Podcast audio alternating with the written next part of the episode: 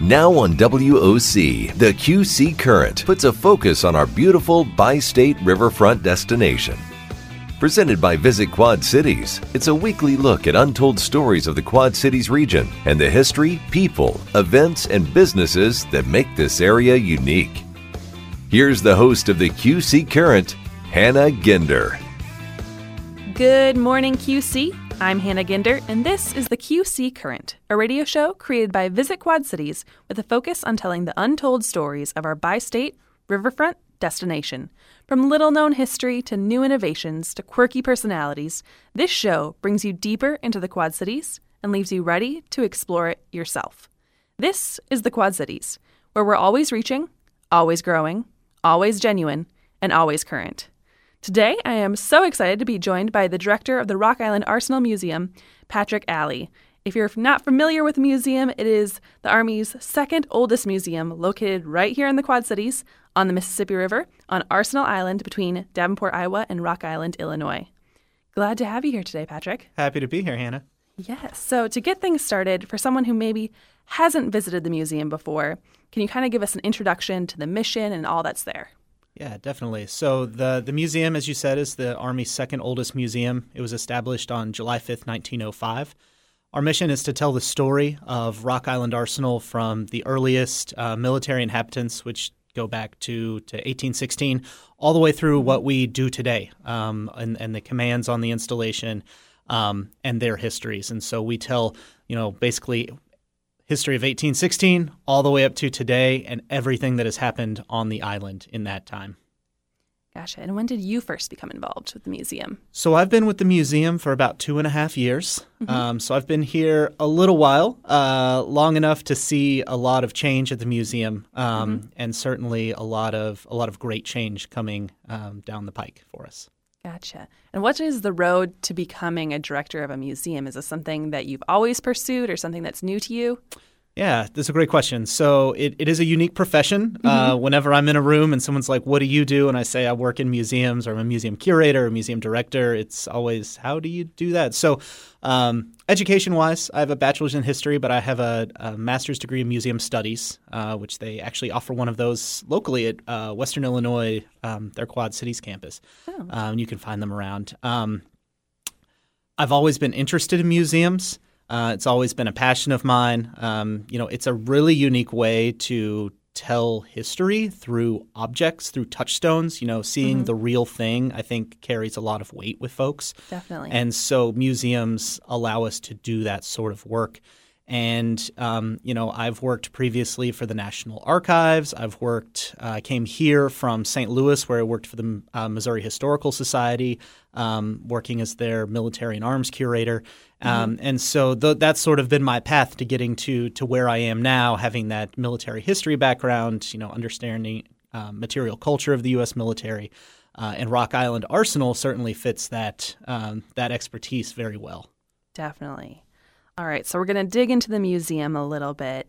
You mentioned 1816. Is that when the museum first opened, or was it later? No, so the museum opened in 1905. 1816 is mm-hmm. when the Army first started um, first started building Fort Armstrong, which was the first military presence on the island.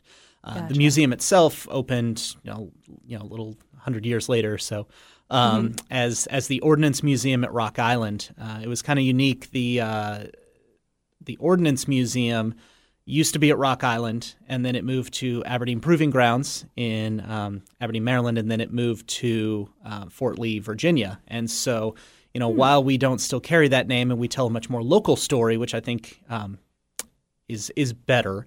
Uh, that that sort of legacy of telling the the U.S. Army ordnance story is is certainly an important one. And when I say ordnance, I'm basically referring to equipment, arms, armaments for uh, for military soldiers. Gotcha. All right. So I know you have a whole museum on the history. So asking you to tell the history would be would be a lot. But the museum is the second oldest U.S. Army museum in existence. Can you share kind of I don't know maybe the brief summary of that history? Yeah. So uh, I think it's important to note the oldest Army museum is the museum at West Point because when we say second, who's the first? So it's mm-hmm. West Point. And they were established in the 1840s, and so they beat us by a little while. um, the history of the museum is really, really unique insofar that its founding sort of came together through three unique um, events.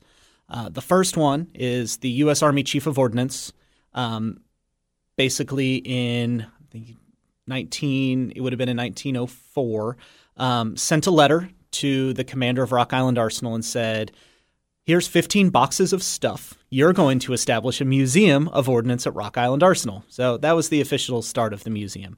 Mm-hmm. Um, subsequently, uh, the museum received the displays that the Army had at the 1904 St. Louis World's Fair, um, where everyone was showing off the latest and greatest in technology. And when the fair shut down, we got all of the Army's displays that were there at the World's Fair. So that formed another part of our core collections. Um, mm-hmm. And then the last part of the story that really formed, you know, the first part of the museum and, and our, our core collection um, is in 1904 um, a mission came to Rock Island Arsenal for the production of uh, the 1903 Springfield rifle, which was the standard infantry rifle from about 1904 uh, up through World War World War One. It saw use into World War II and even into Vietnam. Um, but Rock Island Arsenal received that mission, and so to clear space out to mm-hmm. put in all the machinery to build this rifle, um, they had to take all of this stuff and get rid of it. But they wanted to keep two examples of everything. So every um, everything that was in stores in the buildings that ended up housing this um, you know this manufacturing process for this rifle. Um, two of everything came into the collection at Rock Island um, Arsenal Museum, and so those are sort of the big parts of the the collection and how they sort of came to be. And then um, you know the mission of the museum has grown over time to really expand to everything that happens on Arsenal Island um, mm-hmm. which is both an expansion but also a focusing. We stopped telling the larger Army Ordnance story and started telling more of the local story. Gotcha. And if I remember right, the museum hasn't always been inside the same four walls. During war times, it's had to move and go into storage. Can you talk a little bit about that? Yeah, so uh, change has been constant with the museum. Mm-hmm. Uh, when it opened in 1905, we actually used to be across the street from our current location in what we call Building 102. Um, at that time, it was Shop A. Um, we opened Creative there. Names. I know, right? The the Army's good at at uh, at building naming. It's it's all a number um, or a letter. So, uh, so we used to be in, and we'll call it Building 102. So we opened in Building 102 in 1905. Um, mm-hmm. World War One came around. Um, they needed the space for storage for manufacturing, and so they packed up the museum, put it in an attic somewhere, and put it away until the end of the war. Um, the public, and, and, you'll notice this is a recurring thing, um, there was uh, sentiment in the Quad Cities community that they wanted the museum back. And so they, mm-hmm. they reopened again in that location in Building 102. We would then shut down again during World War II, pack up the museum, put it all into storage. And then when they reopened after World War II, that's when we reopened in our current location, which is Building 60, which, again, just straight across the street. Uh, we didn't move very far. Mm-hmm. Um, and then in the 50s, um, we stopped carrying the name Rock Island Arsenal Museum, and we were called the John M. Browning Memorial Museum. Uh, John M. Browning being a very significant name when it comes to firearms. Um, technology. Um, a lot of a lot of guns. Anything with the Browning name, you can trace back to him in some way, shape, or form. Um, and then we've been in that location ever since we renamed to Rock Island Arsenal Museum in the in the 80s, and again have carried that name up until today, which certainly fits our mission. Gotcha. All right, so the Rock Island Arsenal Museum is nationally recognized for its large and impressive small arms collection that you've already touched on a bit. Um, so, gathering all those small arms together, did it just happen in that one instance or has it been ongoing for years? It's been an ongoing process. Uh, so, again, you know, the first core of the collection came from those 15 boxes of materials that the Chief of Ordnance mm-hmm. sent to Rock Island Arsenal to form the museum. Um, Rock Island Arsenal has also been home to many weapons development commands or weapons development activities. And so, anytime um, a new project came to the arsenal, um, a lot of the experimental weapons, a lot of the things that they were developing, or other weapons that they were looking at as as examples, or as you know, maybe we can take this from this gun and take this from this gun and, and incorporate into what we're working on. Um, as those projects shut down, those those arms, whatever they were, would come into the museum's collection. Um, there also mm. used to be a precedent that anytime anything came off the line at Rock Island Arsenal, we would get the first one. So, for example, I talked about the 1903 Springfield rifle project. We have the first one ever made, um, what we call serial number one. So it's stamped with a with number one, first one to come off the line. Um, that one's unique uh, because it has never been outside basically a, a 50 yard radius of where it sits today in the museum. It went immediately oh, from oh, wow. the production line into the museum and has never left. Has so it ever been fired? It has never been fired. Nope, never wow. been fired, never been modified, and there were significant modi- modifications to that that weapon over time, and so it's it's very unique to have that. And when we have folks come in, that's certainly a piece that gets asked about often. Gotcha. All right. So you mentioned that the museum also focused on the history of Arsenal Island in general. I know it's another big question, but can you give us a glimpse into that history? Yeah. So, uh, sort of starting with the history of Fort Armstrong, the first military presence on the island. Um, Fort Armstrong was the Army's headquarters during the Black Hawk War of 1832.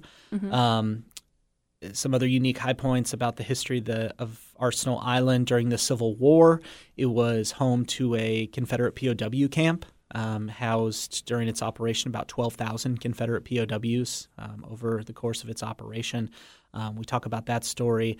And then the arsenal itself was designated an arsenal by Congress in 1862, but they didn't start building on it until after the Civil War because we were a little busy, uh, as you can imagine. so, uh, so we talk about the early history of the building of the arsenal, um, the development of the arsenal buildings. Uh, General Rodman, who we consider the father of the Rock Island Arsenal, his master plan and how it was carried through after um, after his death, all the way through you know the completion of the core arsenal buildings in um, well, around the turn of the century, a little bit before 1880s.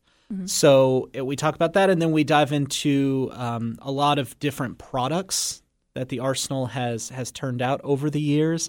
Mm-hmm. Um, you know, we have stuff from we were reworking equipment um, all the way back to when the Army was on the frontier, uh, reworking firearms, making saddles. Uh, in the early 20th century, we were the largest harness producer, leather producer, saddles, those sorts of things in the mm-hmm. world. Mm-hmm. Wow. Um, yeah, it, it's an incredible. it really is. It, there's a great uh, a great story to be told um, with the products that the the arsenal has produced over time. But we bring it all the way up through um, you know commands that are on the arsenal today and what they do and how they support the soldier and the warfighter. Um, mm-hmm. And try to carry you know threads throughout about how the arsenal um, is really the you know we're in the Midwest, we're in the middle of the country, but how we have a mm-hmm. global impact. Um, you know, the, the Army operates 47 museums. There's not a single one of those that doesn't have a Rock Island Arsenal product in it. And I think there's something to be said for that. Very cool. So is the Arsenal Bridge a part of that history, or is that more separate from the island? No, it is. Mm-hmm. Um, again, we call it the Government Bridge today. Mm-hmm. Um, so obviously that that history is linked to the island, and we do tell the story of the of the bridges that have crossed between Arsenal Island and and Davenport all the way back to the first railroad bridge across the Mississippi uh, mm-hmm. back in 1856. So we tell every every bridge story from 1856 all the way up to the bridge that you cross today uh, that was built in 1896. Gotcha. All right. So, do you have a favorite portion of the museum or a favorite bis- bit of history told within it? That's a good question. It's a question I get I get asked a lot. So, so for me, um, you know, I'm a material culture person. That's why I work in museums because I like I like the stuff. I like the stories they tell. Mm-hmm. And what I always find fascinating are artifacts that continue to tell stories. We think we know everything about them, but that turns mm-hmm. out not to be the case. Um, one subset of uh, firearms we have in our collection are from the Little Bighorn battlefield. So what we think of as Custer's last stand in 1876 when he was he was wiped out in Montana. Um, we have a number of firearms that were recovered by the Army after the battle. Um, we knew that they were recovered there, but we didn't know much else about them. Um, and that's you know that's quite a bit, anyways. We we knew they were they were from the battle. Um, in 1983, there was a wildfire that swept across the Little Bighorn battlefield and burnt off a lot of lot of underbrush, and so it exposed a lot of areas that previously had been uh, inaccessible. And so an mm-hmm. archaeology team went out and started doing digs. A lot of what they found were shell casings so a shell casing is basically the the brass piece that ejects after you fire the round. If anyone's familiar. Mm-hmm. Um, what's interesting about a firearm is just like you or me, we have unique fingerprints. Well, a gun has a unique fingerprint too, and that's um, located in its firing pin. So they gathered up all these shell casings and they went to known collections of little bighorn weapons and they got the firing pin markings on them. So basically, they dry fired them and got the mark, and then they started comparing them to what they dug up. And so what they were able to do is map out where these weapons were fired on the battlefield Wow. So where is the soldier that where the soldier or or Native American were standing and firing that weapon. And what's that? What that's added to the what we call historiography, um, or sort of the the changing or the, the narrative of the battle, is Mm-hmm. that we saw that there were weapons used at both the Reno Benteen battle site and the Custer site, and there had been debate over years whether some of the same forces that were at the last stand site also fought at the Reno Benteen site. And what this told us is yes, that, that is absolutely true. Wow. Um, the other piece of that story, briefly, um, is after the battle, the Army was did an after action report. Army loves after action reports. What did we do right? What did we do wrong? Um, and so they were reviewing why did Custer lose? Um, you know what? Why did he get wiped out? And up until that point, the Army didn't have a marksmanship program. So soldiers weren't trained to shoot at a specific target. They were, you know, we were always fighting our last war. So they were trained to shoot in mass, you know, and, and not actually aim at, at an individual or, or a, you know, center of mass on a person. And the, the technology, the weapon technology, made it possible that you could do that. They just weren't trained to do it. So the Army's solution to that was to put in a marksmanship program. Now, what does that mean for us? What, how does that tie to the Rock Island story? Well, the first target printing mission, so the target that these soldiers were going to to shoot at, that target mission came to Rock Island Arsenal in 1881, and it's been there ever since. So anyone in uniform, mm-hmm. Navy, Air Force, Marines, Army, any target you've ever shot at is printed at Rock Island Arsenal. And so that's a mission Wow. that ties all the way back to 1881 when the mission came there, and then back to the Battle of the Little Bighorn, and then we have those weapons uh, from that battle. So it's a really cool to make those connections throughout history that ties what we do today all the way back to objects in the history, and and you know really looking back at it that way. Gotcha. So interesting. All right. So, in a normal year, what all goes on at the museum? I know in a pandemic year, things are looking a little different, but normally, what would be going on? Yeah, it's uh, it's been a weird year. So, uh, you know, typically uh, we would have our doors open Tuesday through Saturday from noon to 4 Um, typically uh, during the, especially the spring semester, we have lots of school groups that come through. I work with a lot of the local school districts in the Quad Cities area, getting school groups in, tying to their curriculum, uh, especially the Civil War pieces, certainly uh, tied to that. Um, we run regular programming, uh, so we we do brown bag lunch um, programs during the week. Uh, we also it wasn't something we were doing pre-COVID, uh, but certainly in the new operating environment, we've started offering virtual programs, uh, which is something we'll continue doing. And then, you know, we had a, a very devoted uh, volunteer staff who would serve as docents, telling telling their stories of the artifacts. And so, uh, it was a very active place. COVID Definitely. has certainly changed that because we haven't been open. Um, but uh, really, you know, a, a the, the programming aspect of it, getting folks in, talking about some of these subjects more in depth, uh, was a big part of our operations. So. And you're also a huge part of Visit Quad Cities tourism mission. So many of our group tours that come to the Quad Cities have to stop out at your museum and get a bit of that history too.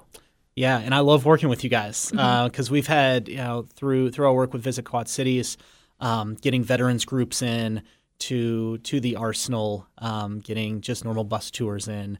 Um, You know, it's it's certainly something in the Quad Cities you don't want to miss because you know we're we're as big of a part of the story of the Quad Cities as your big names like John Deere or, or something like that. Um, you know, we've been here for a long time.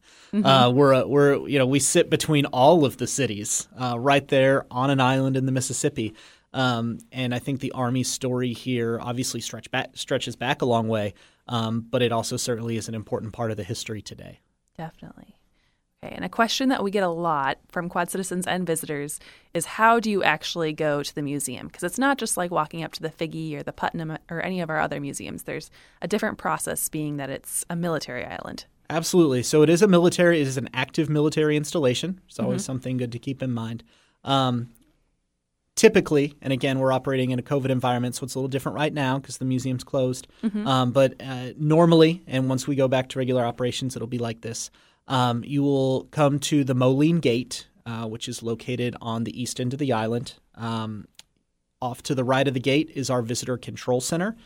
You'll need to go there. Um, you fill out a brief form. You provide them your uh, your driver's license, and and they will issue you a one year pass. And so that one year pass is is nice. It's printed on plastic. Uh, mm-hmm. Uh, you can put it in your wallet. It'll hold up. I promise. Um, and then you have access to the island for the museum. Uh, but there's there's other things too. There's the the Colonel Davenport House, which is a historic house open um, seasonally. Then there's also the Mississippi River Visitor Center. So once you have that visitor's pass, um, you you have access to all of those things. Uh, you go drive to the gate, show them your pass. Um, they'll scan it, and and the guard will send you on your way. Um, all in all, uh, assuming there's not a long line to get in. Uh, it should take no one more than 10 minutes uh, to get your visitor's pass. And again, mm-hmm. you know, it's nice. You do it once, you're good for a year. So it's it's certainly an easy process. Uh, I have to talk people through it all the time. Um, uh, when I first started here, I had my wife go through it, um, and she she was like, "Well, that wasn't that bad." I said, "No, it's it's a very easy, straightforward process." So I would mm-hmm. put you know, I would encourage anyone if you're interested in visiting the island again after um, after the COVID um, shutdown on the on the Arsenal uh, passes. Uh, get your one year pass, come on to the island, visit the museum. Uh, we also have outdoor displays at our memorial field, which you'll see um, as you drive to the to the museum as well. Perfect. All right. So your team is also working on some exciting renovations at the museum. What can you share about those? Sure. Um, so we are right now um, actually as of uh, Friday, March 26th, we will be officially closed for any sort of operations, um, and mm-hmm. we will be turning inward and focusing on what is a $1.5 million renovation of the museum. Mm-hmm. Um, it's been uh, probably well on 50 years since the museum has received any sort of significant updates. Um, it is being designed by the Center of Military History, which is my upper command, um, and uh, it really is a floor to ceiling renovation. Uh, anyone who's seen the museum as it is today uh, will not recognize what it looks like, and I and that is only meant in the best way. Um, we'll be uh, refocusing the interpretation again to meet that mission of the museum, which is telling the history of Rock Island Arsenal, um, Arsenal Island and its commands.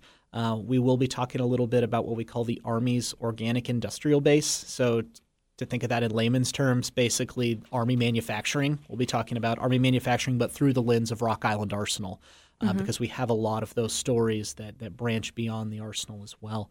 Um, the new exhibits will incorporate uh, interactive media. Uh, we'll be incorporating physical interactives that build on um, STEM, so especially related to bridges and bridge building. Uh, mm-hmm. So tying in that history to um, you know to those sorts of activities for for kids or really frankly people of all ages.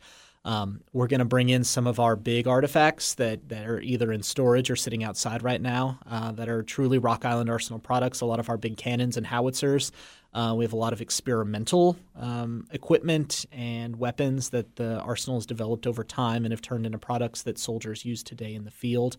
Um, and that's another thing that we're really trying to do with the the reinterpretation is um, also shift our focus more towards soldier training. So talking about um, you know things things that relate to uh, to soldiers today and, and, really tying it back to the history aspect. Um, that's certainly something that my entire command and the the whole Army Museum enterprise, Army Museum system is really trying to do. Is not just focus on um, you know the the storytelling part of it, but how does that tie back to soldier training and also you know uh, communicating what the army does to the general public? Gotcha. All right. Well, sounds like there is a lot to look forward to at the Rock Island Arsenal Museum. Absolutely, it's it's a very exciting time. Um, you know, eh, we're close to the public, but there's going to be so much action behind the scenes, uh, and we're going to be sharing a lot of that through Facebook, um, through mm-hmm. the museum's website, so folks can can see you know what's going on, even though they they can't come in. Perfect. All right. So we're going to wrap things up the way we always do on the QC Current. I'm going to ask you about some of your favorite things to do, to see, to eat in the Quad Cities. Are you ready for it? I think so. All right. Rapid fire style. What is your favorite spot for dinner? Favorite spot for dinner? Well, I have two kids um, that uh, are obsessed with pizza. Um, so I generally end up as as boring as this may be at Pizza Hut in Orion. awesome. All right. Favorite local cup of coffee? Um, oh, what is it? Um, Mill down on River Milltown? Drive. Yep, Milltown. Yep, yep. Just off the one. Arsenal, so easy to get to. Favorite place to grab a dessert or sweet treat?